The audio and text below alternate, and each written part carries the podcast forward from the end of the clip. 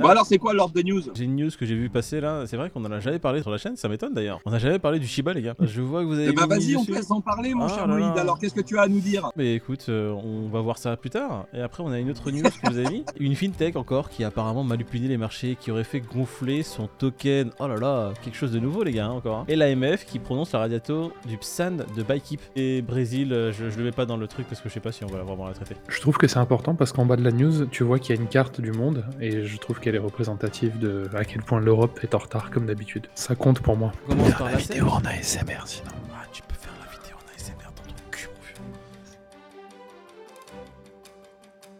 Un pump and dump, mes messieurs.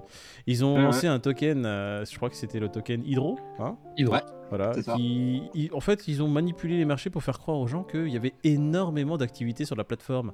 Donc, du coup, le token Hydro et la pump, elle s'est associée avec Moonwalker et elle lui a dit écoute, on va te faire un petit airdrop des familles parce que t'es notre pote. Donc, un petit airdrop de token chez eux et ils les ont juste prévenus vous pouvez vendre maintenant. Voilà, vendez maintenant au plus haut, ça sera Et hop 2 millions dans la musette Ils ont profité de faire gonfler le prix artificiellement pour que derrière euh, l'autre il puisse vendre au prix du marché qui était bien gonflé. Ouais. Et ça a fait 2 millions de récupérés dans la musette euh, pour la, la petite team d'escrocs. Voilà, bravo.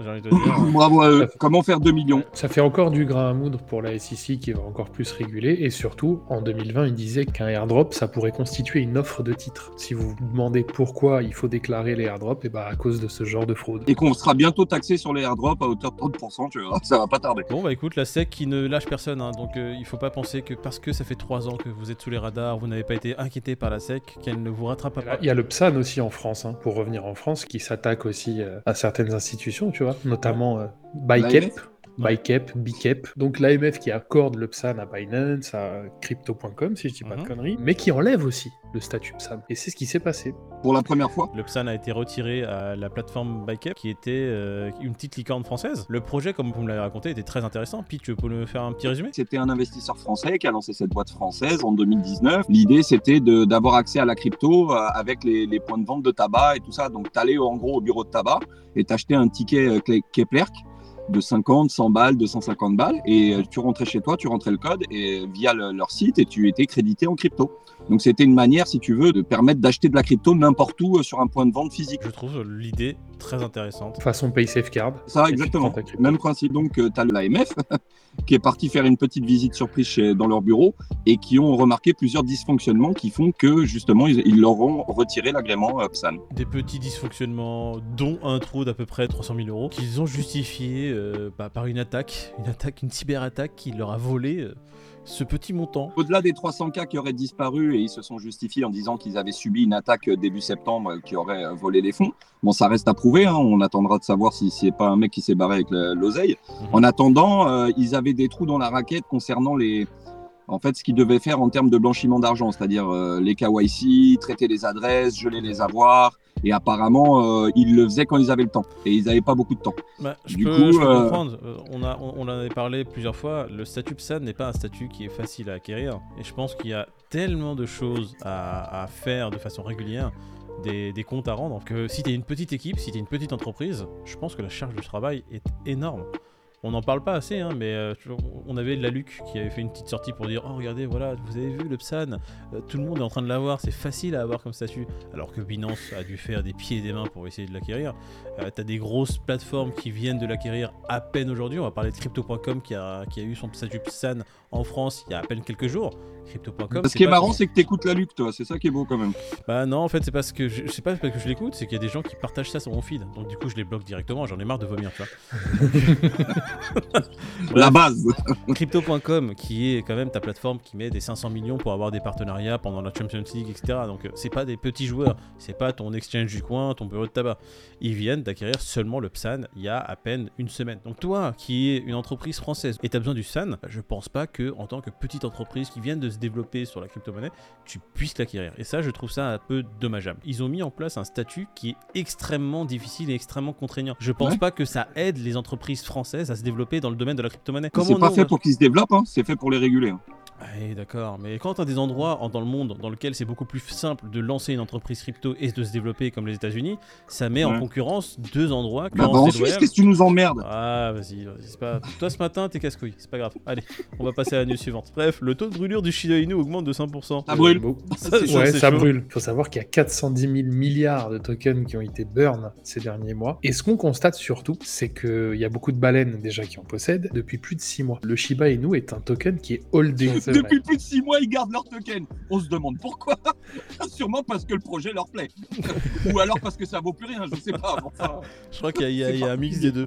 Juste pour vous expliquer un peu le principe du burn, donc en fait les jetons sont brûlés, ils sont envoyés dans des portefeuilles dits morts, qui sont des portefeuilles sur le réseau Ethereum auxquels personne n'a accès. Donc ils sont retirés de la circulation car ils sont irrécupérables dans la mesure où personne peut avoir accès à ces wallets. 410 000 milliards de brûlés, mais il y a combien de, de milliards de jetons? c'est ça. C'est en trilliard que ça se compte le Shiba. Ah oui, d'accord, 589 trilliards, d'accord.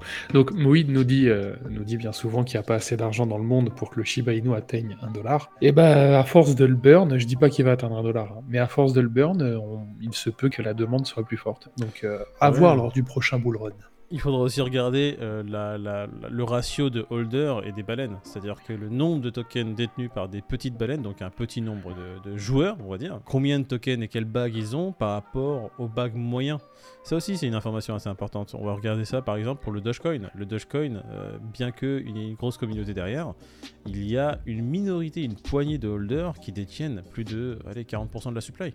C'est énorme et c'est assez dangereux parce que tu peux être un petit joueur qui veut faire son petit coup sur le Dogecoin dire vas-y tu sais quoi je vais avoir un bag et le jour où ça atteint un dollar je sors ma petite euh, si t'as une baleine derrière qui euh, a décidé de faire son truc de son côté et de manipuler les cours du marché bon courage Ouais, mais après, ça n'empêche pas de faire de l'oseille. Hein. Regarde, nous, on en a bien fait, alors que, euh, comme tu le dis, euh, il y a 40% euh, qui sont détenus par une poignée de mecs. Mais enfin, si c'est pour faire de l'argent à court terme, il y a toujours moyen, hein, que ça soit le Dodge ou, ou autre. ceux qui font du, du trading à court terme, même le XRP est très intéressant. Là, en ce moment, le, le truc le plus intéressant, si tu veux faire du scalp, ça reste le CRO par exemple. Le CRO qui fait des swings de 5% euh, de- toutes les 24 heures.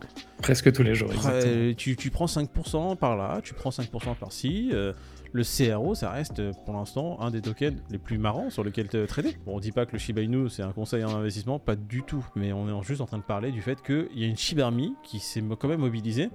Et malgré le fait que son créateur ait disparu, eux continuent à essayer de pousser le projet. T'avais parlé d'un truc intéressant sur le Shiba, t'avais dit qu'il y avait un métaverse qui arrivait. C'est Pete qui nous en avait parlé, qui, qui s'était en train de développer pas mal de choses, dont le métaverse, puis pas mal de programmes d'affiliation avec Amazon, etc. Et tout ce genre de choses permettront de burn encore plus de, de jetons, tu vois. Bah, si tu arrives à avoir un moyen de paiement sur Amazon, euh, le fait de payer en Shiba et sur chaque transaction, tu as des burns et que c'est vraiment, on va dire, euh, mainstream, oui, tu vas avoir un burn qui sera quand même conséquent. Mais quand même, tu es à 589 trilliards, tu m'as dit? Ouais. J'ai envie de te dire, un trilliard déjà, c'est tellement énorme. Ce qui est fou, c'est le nombre de gens dans cette communauté. Ils sont ultra nombreux. Tu sais qu'en termes de communauté, je crois que c'est la troisième ou quatrième crypto euh, dans l'ordre. hein. Ça veut Mhm. dire que les mecs, il y a un paquet de mecs. Et ce qui est impressionnant aussi, c'est le nombre de trucs qu'ils font, la communauté. Ils, vont dans tous les sens, ils font trop de trucs. Il y a un groupe de musique, il y a des groupes dans tous les sens. Ils font. euh, laisse tomber, en fait. Il y a tellement de monde là-dedans que tout est possible dans ce truc-là. Tu sais, demain, on va t'apprendre qu'ils ont lancé je ne sais quoi encore et machin. Donc, c'est jamais sous-estimer le pouvoir d'une commune. hein. Comme c'est une petite tête marrante, tu vois, c'est un logo mignon, etc. Ça m'étonnerait pas qu'ils viennent sur les médias, en fait, qu'il y ait peut-être des dessins animés pour les enfants, tu vois, des choses comme ça. T'as le BYC, par exemple, qui a un projet de série télé. On avait vu des Indian News qui, qui passaient dessus. Pareil, un film qui voulait exploiter euh, des BYC. Ça m'étonnerait pas que le Shiba, demain, vu la communauté qu'il y a derrière, qu'il y ait une grosse boîte qui se mette dessus, qui se dise Eh les gars, il y, a un- il y a un petit filon à faire. Parce que ça, ça va exploser dans cette communauté-là. Le délire du dessin animé, c'est pas con. Combien de dessins animés tout pétés avec des, des chiens qui se baladent dans la ville Euh, Là, tu te, tu te dis, t'as un Shiba Inu qui se Eh, balade parle dans bien la de ville. pas de patrouille, s'il te plaît. Bon, vas-y, on va terminer par le Brésil qui te tient à cœur. C'est une néobanque, une néobanque euh, qui est assez jeune hein, au Brésil, qui s'appelle Nubank. 1 800 000 utilisateurs au Brésil. Néobanque qui a quand même une capitalisation boursière de plus de 50 milliards de dollars, c'est pas rien. Ah, quand même. Et il y a la carte donc, que tu es en train de montrer. Mhm. Et on voit à quel point bah, l'Europe, donc plus c'est rouge, plus c'est adopté. Et on voit que l'Europe, eh bah, elle a du retard. C'est dû aux régulations et le marché européen. Les Européens qui sont en train de mettre en place des régulations qui sont hyper cancer pour le développement des entreprises dans le domaine de la crypto-monnaie. Comment tu veux qu'on se développe dans l'Europe? Alors que dans le monde entier, c'est permissif. Chez nous, on n'est pas permissif. C'est de la logique. Quand tu as des régulations, des règles en place qui te contraignent et qui t'empêchent de te développer, bah, tu peux pas te développer, tu vas ailleurs. Et je suis certain qu'on a beaucoup de cerveaux qui auraient pu faire des belles entreprises en France, en Europe, qui sont aujourd'hui aux. États-Unis, qui sont aux. États-Unis, qui sont en Asie. Je connais, bah, on, a, on a des gens dans notre entourage, hein, de toute façon, qui se barrent ailleurs. Donc, euh, à bientôt le Café du Coin qui se retrouvera au Nicaragua. Onika Guarana. Euh, donc ils ont leur plateforme de crypto-monnaie maintenant de trading Easy Invest. C'est un truc qui va être acheté par Binance pour taper l'Amérique latine ou pas? Ça va être un peu comme. Wazirix. Tant qu'il n'y a pas de problème, euh, Binance sera dans les parages, mais dès qu'il y a un problème, Binance euh, disparaît. Bah, donc, on va terminer sur les prix. On a un Bitcoin à 19 441 dollars et l'Ethereum qui est à 1329 dollars. Faites juste attention cet après-midi parce qu'il y a tonton GG qui va parler. Et je pense pas que ce soit une bonne nouvelle, donc euh, attention. Il y a un coach qui a dit Bon, les gars, on s'assoit sur nos mains et on attend l'annonce de l'autre gogol. C'est à peu près ça. hein. Il est chaud. Dimanche live, live euh, Twitch, avec plein de cadeaux à gagner. Même si vous n'avez pas participé au giveaway, on va dire sur notre Twitter, sur notre chaîne YouTube, etc.